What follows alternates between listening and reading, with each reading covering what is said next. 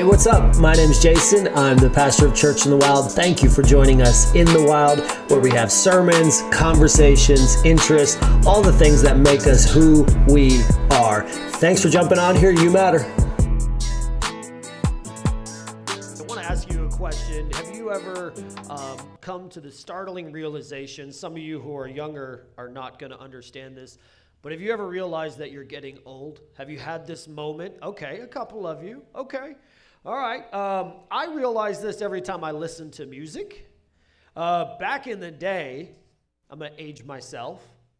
When we used to listen to NSYNC. Anybody in here NSYNC? Oh, all right. Yeah. Yeah, and these preachers would preach against them, and they, would, ah, oh, these guys are out of sync. I'm like, yeah, real creative, thank you. Uh, but man, I, I was recently trying to find some new songs, and I'm like, I am getting old because I don't understand what anyone is singing about. Why are we singing about sushi, sushi in Japan? What's going on with that? I don't understand that. I'm starting to feel my age, and I'm starting to appreciate things that might not necessarily be brand new we went to Yellowstone recently, and I told a story about how me and my brother thought it was a good idea to cross a river, climb a mountain. Um, we talk, I was talking to Amanda France about that, and she was like, "You know, you were standing where mountain lions live. That's where you guys were, barefoot." I'm like, "Oh, great, great." But what I found myself doing on this trip was consistently like filming my dad and taking pictures of my dad, and just beginning to appreciate my dad, where I'm at that age where I'm beginning to appreciate the wisdom. You know, when you're a teenager and your dad gives you wisdom, you're like, thanks, appreciate it. Okay. You know, like you just, but I'm beginning to do that. And I was looking through clothes and I found a flannel shirt that I had bought before I met my wife. So it's like 14 years old. And I realized, like, hey, this flannel that I, I have for all these years, is becoming my favorite thing, not because it's new, but because it's not new. I'm beginning to enjoy it for what it is. It's this, this shirt that like has a story and has a life to it. Acts chapter 17 is what we're going to read today. Acts chapter 17 is all about a couple of people who are looking for new. And they are after, we want new, we want new, we want new. And they have this discussion with Paul, who tries to help them understand something that um, I am trying to understand. And I think that all of us in this crazy culture that we live in, which is new, new, new, new, I think we can learn from it as well. Acts 17, verse 16. Now, while Paul was waiting for them at Athens, his spirit was provoked within him as he saw that the city was full of idols. So he reasoned in the synagogues with the Jews, the devout persons, and the marketplace every day with those who happened to be there. Some of the Epicurean and Stoic philosophers conversed with him and said, What does this babbler wish to say? This is a really interesting word, babbler. The idea of this word babbler is like a chicken running around, pecking at the ground and bucking, like just making all this noise and running around, pecking at the ground. So, what they're saying is, hey, what is this guy doing? He's running around, he's saying all these things, and we don't understand what he's saying. Others said, he seems to be a preacher of foreign divinities because he was preaching Jesus and the resurrection. They took him, brought him to the Areopagus, saying, We know what, may we know what this new teaching is that you are presenting. For you bring strange things to our ears. This was the origin of Stranger Things, the TV show, right there. We wish to know, therefore, what these things mean. Now, all, how could you listen to this? Because this is really interesting. Verse 21 All the Athenians, the foreigners who lived there, would spend their time in nothing except telling or hearing something new. These people were fascinated and they were enthralled by new. There's uh, two groups of people that are mentioned here. The first is the Epicureans. And the Epicureans' idea of philosophy was that they wanted to avoid pain. So we know they never did CrossFit. They desired for all forms of pleasure. They did not deny God, they just denied his intervention in their life.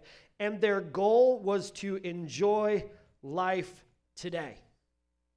If we would say things like they said, we would say, uh, seize the day, live for today. We are all about the moment.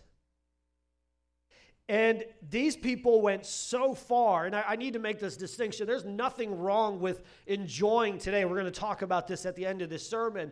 But they went so far to embrace and worship really today and new things that it was said of them it is easier to find a God than a man in Athens.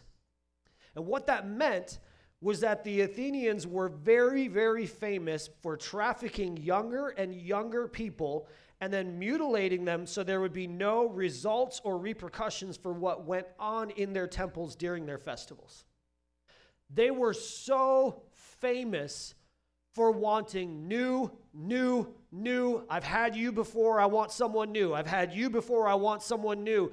That they would literally mutilate young people so that their festivals and temples would have no repercussions for what was to come. And so that they could celebrate today in their mind and enjoy today in their mind with no thought of tomorrow. So it was said, not in the Bible, but in history, it's easier to find a God than a man in Athens because they, quite frankly, weren't sure who was who in that time because of so much mutilation being forced upon young people. And they were craving new so much. Look at it again. It says, verse 21 All the Athenians and the foreigners who lived there would spend their time in nothing except telling or hearing something new. And I was thinking about how we, in our culture, are obsessed with new. We are obsessed, right? I, I, was talking to, to Jerry, one of our prayer team members today, and I said, I feel like this sermon might be easier to preach than it is to live because if I am completely honest, this right here can bring me something new every 10 seconds of my life. And I find myself, rather than running to God, I find myself running to a little device so that I can find something new in my life? Well, I've heard that song before. I've heard that artist before. I've worn those shoes before. I've had that before. I've eaten there before. I've had that playlist before. And I find myself, and I find in our generation and in our culture this desire, this push give me new today. So much so that we here begin to worship youth. Now, I'm not, I'm not, we, we, uh, like, we have new leaders that are young. We are for the next generation. We, we encourage young people. I was talking to one of the families today. I went into kids' church to check on them during the worship, and they said, Hey, someday I'm going to be the pastor here. It was a young boy, he's like 10. I said, Please, I would love for that to happen someday. And he said, Yeah, I'm going to become the pastor of this church. And I said, You can absolutely do that. We will empower you, we will equip you, and we will help you because we believe in youth. But can I just remind myself, if no one else, age is not a curse word? Just because someone's over 40 doesn't mean they don't know what they're talking about anymore. We, in, we get in such a rush to find new, new, new that we almost disqualify people. Oh, okay, yeah, we know. Yeah, you, you're, you're older. We're, we want someone new to tell us what to do. We want to new this. Think about how we do life. We get new Starbucks menus every three seasons of the every three months. And I'm, dude, I, pumpkin cream cold brew is amazing. I love it. I'm all about it. I'm a basic white girl when it comes to that. Let me tell you. But man, we get this new menu, we get new food, we get new. I was showing my wife, I said, there's new Jordans. I gotta get these new Jordans. She's like, look at how much they cost. I'm like, yeah, but they're new. like, what are we even doing? We rush and we serve. Solomon's son was, he was the king of Israel. Solomon was like the wisest king in the, in the Bible. Everyone talked about Solomon and how wise he was. And he had a son who got, he built two teams of counselors when he became king. He built a team with experience and wisdom, and he built a team of his friends who were young. And when the crucial moment came, he ignored the advice from the older generation and said, I only care what the younger people say. And he lost five sixths of his kingdom in one decision. I'm not saying that we throw out new, but I'm, I'm saying that, hey, grandparents have a lot of wisdom, and it might be time that we start embracing them for more than just buying us new things. It might be time that we embrace the wisdom of our parents and we don't want to wait until we're 38 years old riding around in a van to suddenly realize, hey, you know what? My dad's pretty smart. We worship new in youth, we worship it in philosophy, in religion. We need, we need new YouTube preachers. I don't want to listen to what my guy has to say. I'm going to find someone on YouTube because they're new. We listen to new worship. We constantly and consistently crave new. Why? Because we struggle with the same thing that the Epicureans struggled with, which is I want new so that I can enjoy life today. Second group that were there, they were called Stoics. They worshiped one's reason and self sufficiency. Their goal was to endure life. They were probably the CrossFitters in the room. They were the Bible scholars in the room. They said, if, if you met a Stoic and you said, What are you doing? They would say, Grinding. How you doing? Oh, you know, tired, worn out, busy, working. You know how you bump into one person, you're like, what are you doing? And they're like, I got, I'm on a new adventure. I got this new trip. I got this new thing. I got this new car. And then the other people are like, hey, I got, I, I'm just grinding through life. I'm just trying to make it to the weekend. That's what these guys were. They ultimate goal was that they would control their own destiny. And they wanted to appear holy and religious, and they wanted to appear to have new things to teach. So you have the Epicureans who want to enjoy new things. So Paul talks about the resurrection, and they're like, This is new. Tell us it so we can have fun. And then you, Paul begins to talk to the Stoics, and they're like, This is new. Tell it to me so I can tell somebody else, so I can appear to be more intelligent than them which once again reminds me of social media. What do we do? Let me somebody tell me a new fact so I can put it on my story to disagree with this person who thinks masks are bad and I think masks are good. And so now I have something new so I can teach them. So let me tell you because I have new facts. And our culture is inundated with I need new. I need new. And I want to appear a certain way. This is the part of the sermon that I struggle with. Because we want to appear one way or another, and often our appearance, our desire for appearance, clouds our reality. So much so that we don't even know what's real or not anymore. Let me just think about our food. If you are what you eat, we are all fake right? Just in food. And life and culture is pushing us so much into appearance. i w- I'm in a group chat with pastors, and I went to a mentoring thing with pastors, and we began to discuss this. And what we, we, we began to realize is there are a lot of families who are very obsessed, much like the Athenians, with appearance. Both of these two groups of people were obsessed with anything new. Both thought that life here on earth was the ultimate goal, and both wanted to appear a certain way.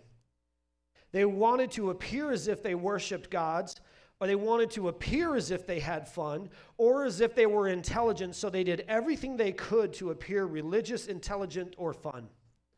So much so that 600 years before this is mentioned, the city of Athens was going through a terrible pestilence. Their philosophy was to loose a flock of goats through the city, and anywhere that one laid down, they built an idol to the closest temple to where that goat laid down. The problem was the goats continued to lay down more and more and more, so they began to have to build more and more and more temples and idols.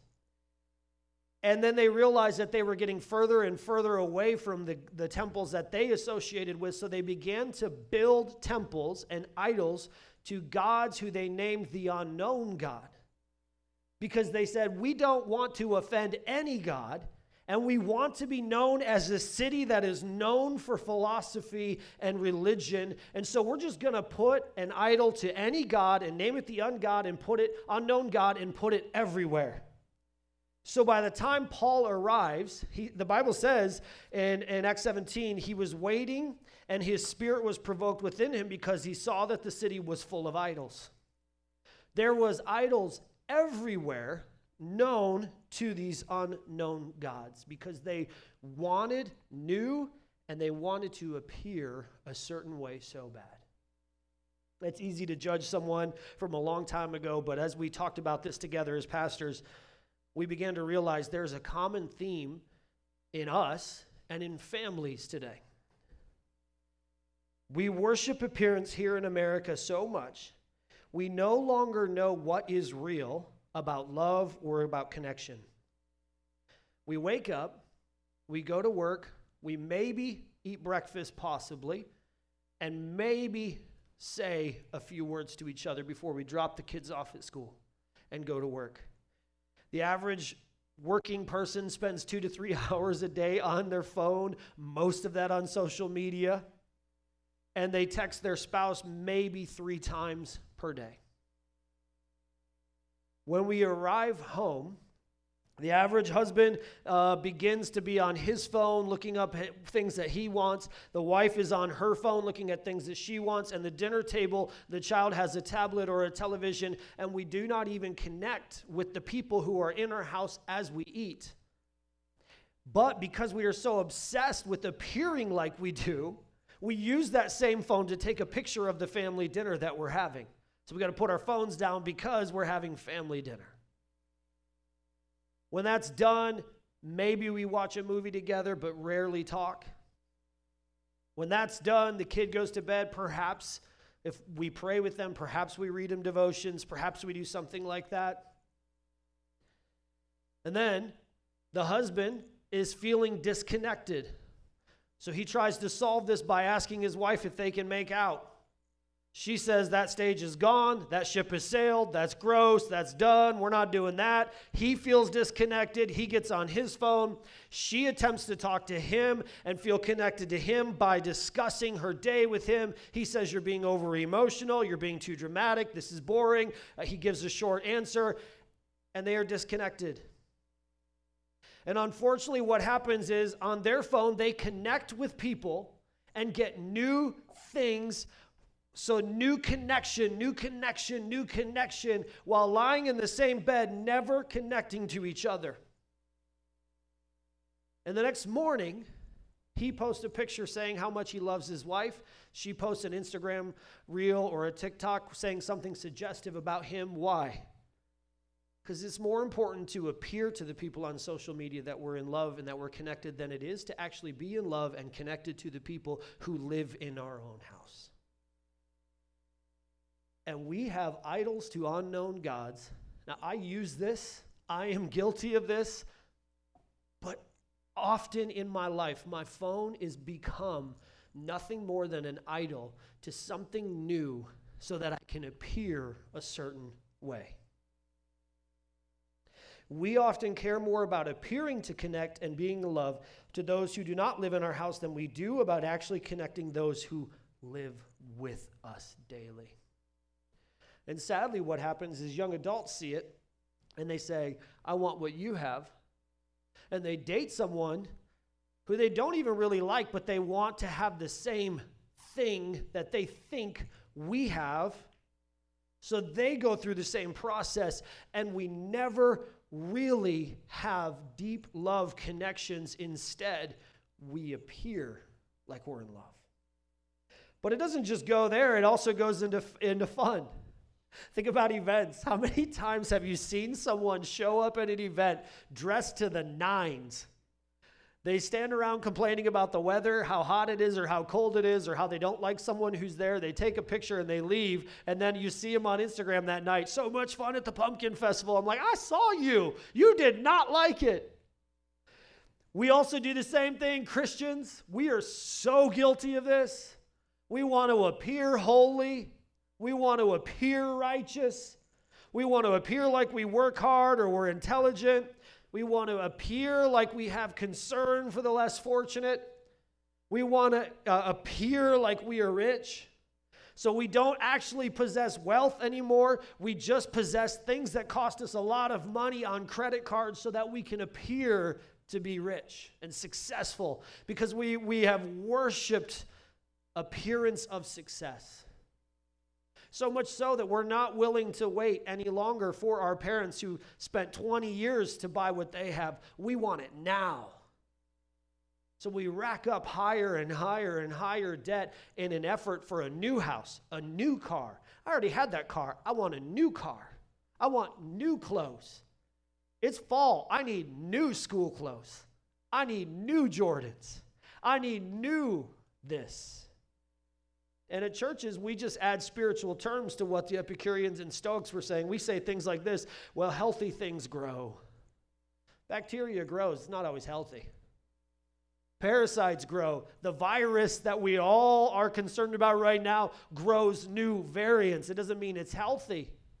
But we worship the appearance. Oh, so we appear like we are a healthy church because we have a lot of people, and so we must be good.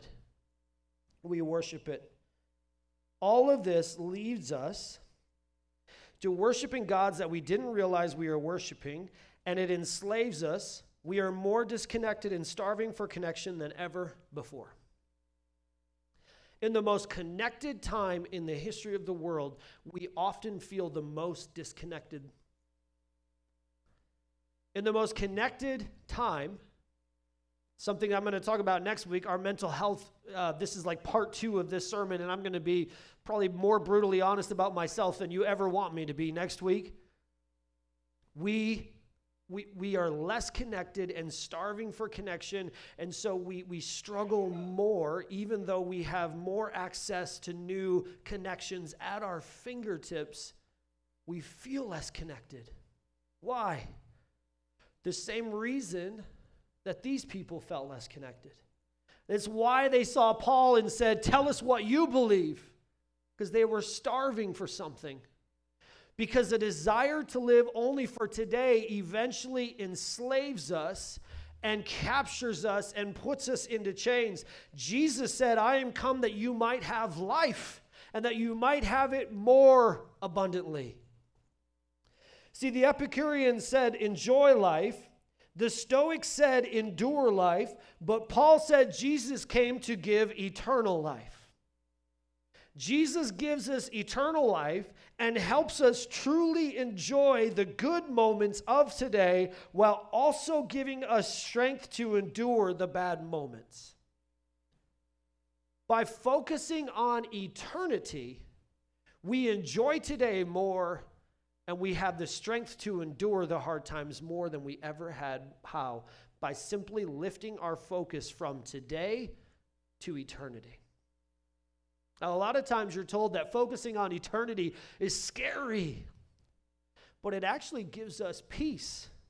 It gives us rest by reminding us that there is an eternal God who created us for an eternal connection, who wants to live for eternity with us. And He created us and He made us to enjoy things and He gives us strength to get through hard things. We find peace and rest in the struggle of life.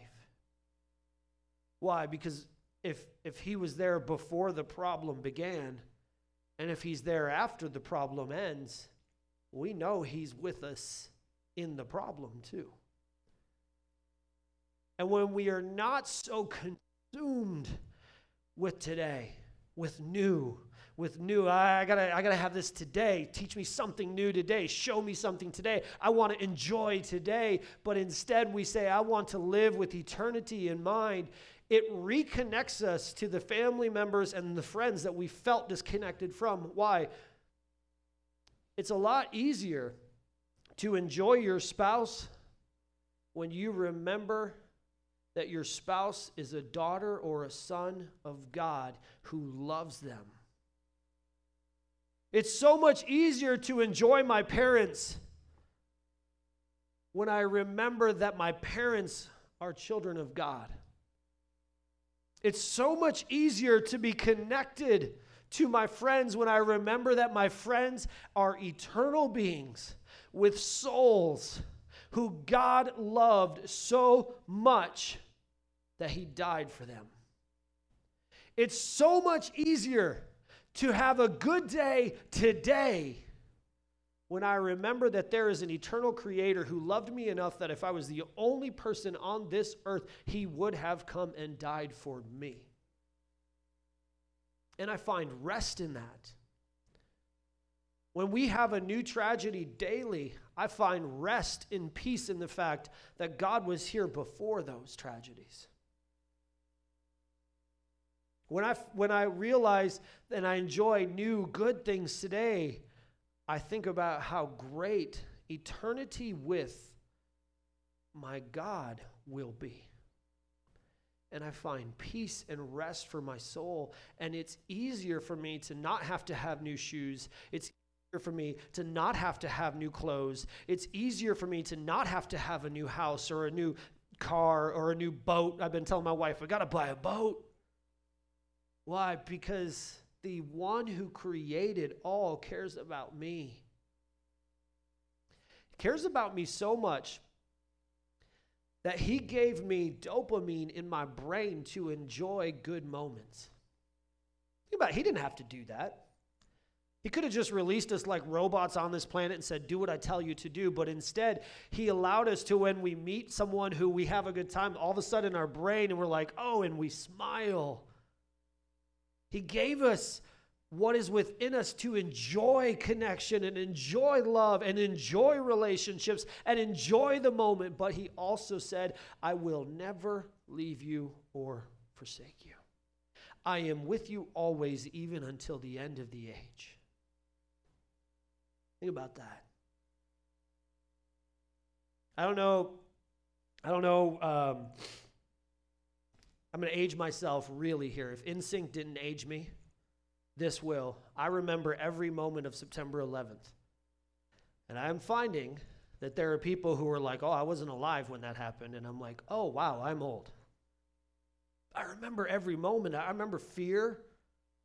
I remember, like, what are we going to do? I remember all that.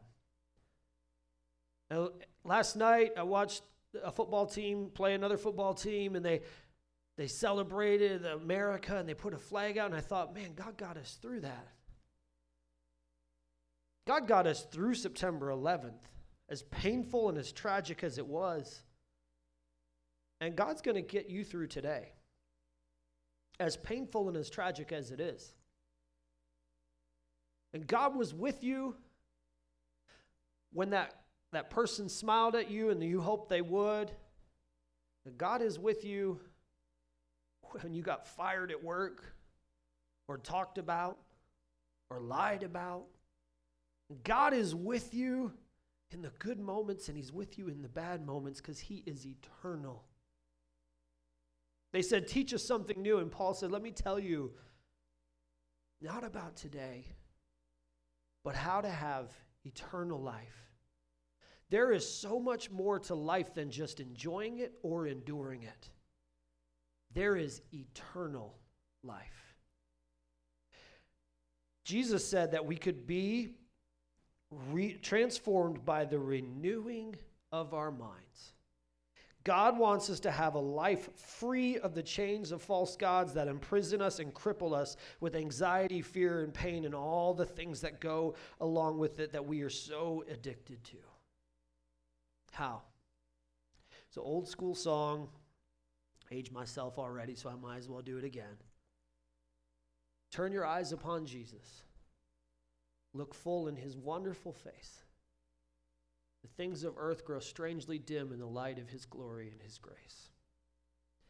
When I shift my eyes from give me new to give me Jesus, and I have an eternal focus, he blesses me with new and gives me strength in the hard times. I don't know where you are in life. I don't know if you're enduring life or enjoying life. I don't know which focus you have. But let me challenge you today to switch your focus to eternal life. I'm gonna ask our worship team to come up here. I'm gonna ask our prayer team to come up here. I got one more story. Uh, if you don't know me, I'm a little bit of a train wreck when it comes to my four year old daughter. She literally is my world. So we were driving home in the Jeep. It's a long drive. Usually she plays her iPad and she says things like she'll be playing and all of a sudden she'll go, Dad, I love you. Dad, I love you. Or she'll say, if she's not supposed to be watching something, she'll say, Well, how did that get on here? Yeah. But this Thursday, she said to me, Dad, what happened to your heart this past spring? She never like really asked me that. So I talked to her about my heart, and I said I had two strokes, and then I had to have a, a heart surgery because blood was getting out of my heart and it was pouring into my body, and so I had to have this surgery.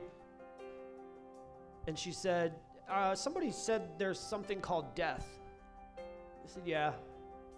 She said, Did death try to stop your brain and your heart? I said, Yeah. She said, But Jesus is stronger. So he went in and fixed it so that you could live forever, didn't he, Dad? If you ever want to feel like you are just like like blown away, have a conversation with her. You know what she said to me? Jesus did that for you. I said, Yeah. She said, I love him. I said, So do I. She said, I, I just want him in my life. I was like, Who are you? like two minutes ago, you were telling me you needed a cake popper, You're going to throw a fit. She started to sing this song that she made up on the spot, Bless the Lord, and started singing. And she took my focus from today back to eternity, back to where it should have been all along. From, hey, I need this and I got to do this and I need this and boy, it's hard. Sam's in California and so I got to do these things and, we got to get this done and boy, there's this thing going on and you know what I really want to I want to I want to beat Lacey at CrossFit once in my life, just once. To all of a sudden, yeah, God did heal me. I went into a hospital room being told I would never walk out, never do CrossFit, never preach, and never lift my daughter again. To the next day, the nurse saying, Hey, I know we were supposed to take you out in a wheelchair. You're going to walk out of here, aren't you? You know I am. And walking out. Why? Jesus was with me in the today. He's with you today.